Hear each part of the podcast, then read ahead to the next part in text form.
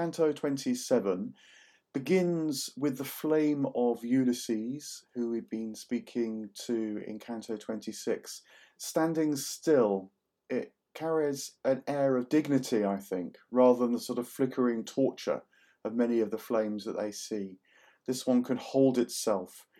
I wonder whether this indicates it's beginning to understand itself. As I'd suggested, I wonder whether Ulysses is in the best place now, in fact, and there's indications of hope for him.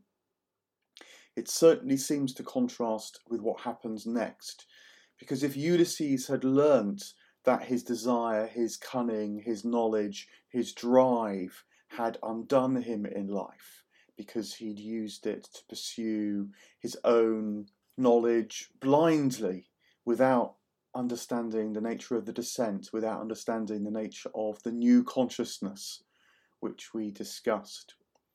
Now we have a move from dignity really to ugliness and bitterness, and it's a move also from the ancient world to Dante's contemporary era, and I think also our times by implication as well.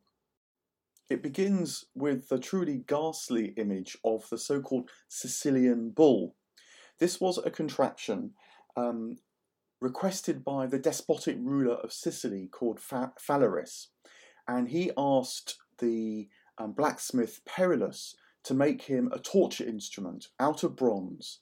It was cast in the shape of a bull, and when the victim was put in and the fire beneath the bull was heated up, it converted their screams of agony into the seeming sound of the bellowing bull. Now, when this was first presented to the despot, um, he decided that its maker could try it out, and so put Perillus in. And so it's a horrible sort of image of how despot and cunning come together to truly uh, pervert the world. Um, and you know it, it it it makes you wonder about technology uh, more generally and how when it too becomes uncoupled from good when it becomes uncoupled from from the nature from whence it came, um, when it's not guided by desires that long for the divine good, but instead just want for human betterment. How technology can so easily um, lead down this direction because you have the means, you put it to twisted ends. Um, now, 700 years on, really little more needs to be said about that. Um, you just think of everything from nuclear weapons to cluster bombs um, to other mechanisms of torture now. So it begins with this sense of cruelty, cunning, ugliness, really, and it's going to be added added to that will be the, the theme of bitterness that runs throughout this canto, taking us a long, long way now into the contemporary period of Dante, away from the almost honour of Ulysses. Got the image of the flame torturing the victim of the Sicilian bull. And we're looking now into the Bolgia again with all these tortured flames trapping their souls inside them. And a new one approaches even as the flame of Ulysses moves off. This new flame has heard Virgil speaking, hears the Italian language, and approaches them both desperate to speak. And it sets up an immediate question, you know, why is this flame so keen to speak to people that it hears speaking the dialect of Lombardy? Um, it wants to know something and it makes you ask, you know, what is this soul's trapment? What's keeping it both in hell and inside its own genius, inside its own flame that's become a torture chamber rather than enabling it to rise to the heavens? And Dante speaks to the flame this time. Virgil says, You have the Italian, you speak to this flame. I think this is the way that Virgil's saying to Dante, Look, maybe you're better positioned to speak to this contemporary figure, much as I was in a better position to speak to the ancient figure of Ulysses.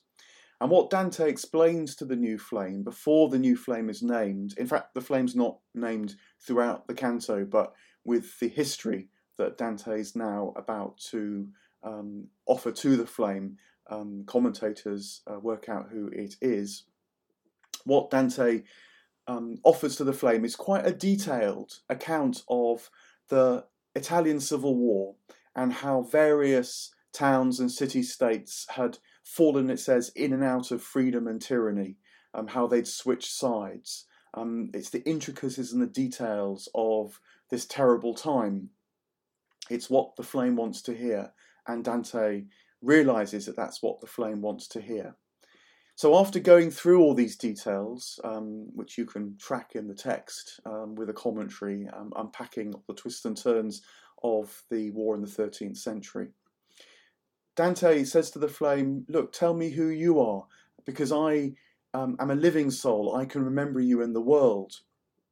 And at that point, um, the flame uh, falls into new writhing and twisting, um, and then launches what um, Dante the poet calls a blast of words at Dante the pilgrim.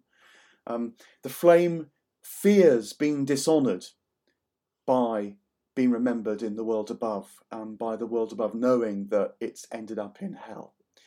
But that dishonour is eclipsed by its own overconfident knowledge, because what the flame says to Dante is, I would worry that I would be dishonoured if you return to the land of the living, but I know no one returns from this place of hell to the land of the living. So we're getting a picture of um, what traps this flame down here. Um, on the one hand, he's still completely preoccupied with the ins and outs of the Italian wars. And on the other hand, he's supremely confident of his own knowledge, even in this new realm that he finds himself trapped in. And with any kind of wisdom at all, would recognize he's completely out of his control. Um, but his cunning, his um, his knowledge, um, his confidence um, keeps him here. Um, and it turns out that he is a character called Guido da Montefeltro. He was a Ghibelline captain, generally speaking, hugely successful in the Italian wars. And his story is that towards the end of his life, he um, stopped being a man of arms, as he puts it, and became a man of the cord. He became a friar. This was a sort of gesture of repentance. Um, but the way it's told, the way the flame can't help but tell it, you have this sense that this is a kind of mechanical repentance, um, that it was as it were, what a soldier might do, thinking, well, you know, I quite enjoyed the soldiery, but just to secure um, my place in heaven afterwards, I'll now make a gesture of repentance. I'll become a monk for the last year or two of my life. And it's that fraudulence, that um, treating the divine ways mechanically as if actually he understands them, he's in control of them, that has ended up putting Guido in hell now. Now, that would be enough to compromise the journey of his soul in the afterlife, because as we're beginning to gather and as will become more and more clear when we enter in the ascent, it's the organ of the heart, um, the truth of desire, um, the genuine longing which enables the soul to move through purgatory and into paradise. Um, Guido has cut himself off from that already, so it seems. In fact, he remarks, you know, my cunning would have worked. But were it not for this new element in his story, which is that what happened was after he'd become a friar, a pope approached him, and it's Dante's most loathsome pope, Boniface VIII. And Boniface asked um, Guido to come out of um, the friary in order to help him defeat some new enemy, to use his cunning um, to the Pope's worldly ends. And what the Pope promises him is that he can offer repentance for any sin that that might imply ahead of time, um, so he can still be guaranteed his place in paradise. You know, so too, um, an already cut off heart um, is now added a kind of mechanical grace. And in the story, um, Guido does this thing which we'd seen right from the get go, actually, when we entered the Inferno. Um, you'll remember that Francesca um, blamed her lover um, for seducing her. Well, Guido now blames the Pope for seducing him um, into this false offer of repentance. Um, the Pope says, I control the two keys. Um, that's the keys to bind on earth and the key to bind in heaven. Um, Boniface himself is um, completely entrapped by his mechanical sense of the divine grace that he thinks is in his control as well. Um, it's a terrible, tangled picture of what can happen in churches when um, the high priests, the leaders, um, think that they understand the ways of God, thinks that, moreover, the ways of God um, are shaped by them themselves. Um, it easily happens. It happened then. It happens now. And similarly, the repentant figure, um, this little sort of sense of, well, you know, if I can sin now and repent later. And when that creeps in, um, the soul is in peril too because it's disconnected from the heart, from the genuine longing from God. You know, you can make all the mistakes you like in life, and this canto is sort of implying. But if you cut yourself off from your heart's desire, that's when the trouble really starts. I think there's another really deep, penetrating critique of the church implied in this canto too, because if the Pope had tried to lead Guido, but of course in this false way, promising to forgive the sins that he hadn't even committed.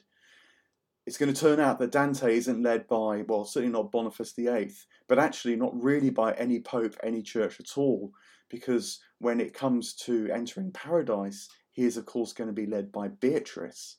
Now, that is going to completely shake things up um, by any standard of Christianity. In fact, I think now as much as then. But anyway, we'll return to that. Um, to continue the story of Guido, he does indeed return to the Pope's service, um, but then when he dies, in his moment of death, um, his sort of final confusion is played out. Because he says to Dante, um, now in hell, he says, um, As I died, I saw Francis coming for me. Saint Francis, remember that he'd become a friar. But I think this is his last final delusion because, of course, Francis, as a saint, knows and is completely aligned with the ways of God. His heart is completely fixed um, on um, divine ways. Um, so I think that the way to understand this is that Guido sort of saw what he thought he should see, much as he saw what he wanted to see in life. He thought he saw Francis coming for him. And in the last minute, he says, I realized it was a fallen angel, it was a cherubim. They're the angels of knowledge. And this angel used um, the very cunning that Guido the Fox, as he was called, um, that Guido had used in life against him now, and says, Don't you realize, Guido, if you will one thing and repent of another, that is a fundamental paradox. The logic does not stand up. Um, you've got to will it with all your heart, not, as it were, fool, almost defraud yourself um, in your decisions and your will becoming separate. Um, and so this fallen angel, this fallen cherubim, snatches Guido. Guido describes being carried to Minos, do you remember earlier in hell, who wraps his tail around himself with a number of wraps representing the circle of hell. It turns out that Minos wraps himself up eight times with his tail, then bites his tail in rage, and Guido is indeed hurled down to Malebolge, the eighth circle now in this particular Bolgia of Malebolge. It's this double insight of the descent that Dante is getting perhaps more clearly now than at any other time, which is that what you cultivate in life in the depths of your soul determines, I think, not just where you get sent after death, but what you're capable of experiencing after death. And Guido is shown still full of bitterness and resentment, trusting his own supposed wisdom, thinking he can manipulate things to his own advantage. Um, he's he's trapped by his own genius, his own brilliance inside this sort of shining flame now down in hell. And the canto ends with a profound sense that Dante is taking this in because it uh, it ends with an image of the flame um, of Guido moving off, writhing, um, full of its own self torture, um, in distinct contrast to Ulysses' dignity at the beginning of the canto. Guido clearly um, is not learning a thing. Um, and uh, quite appropriately, really, for Dante, the pilgrim, and Virgil, um, the canto ends with them walking off in silence towards the next Bolgia.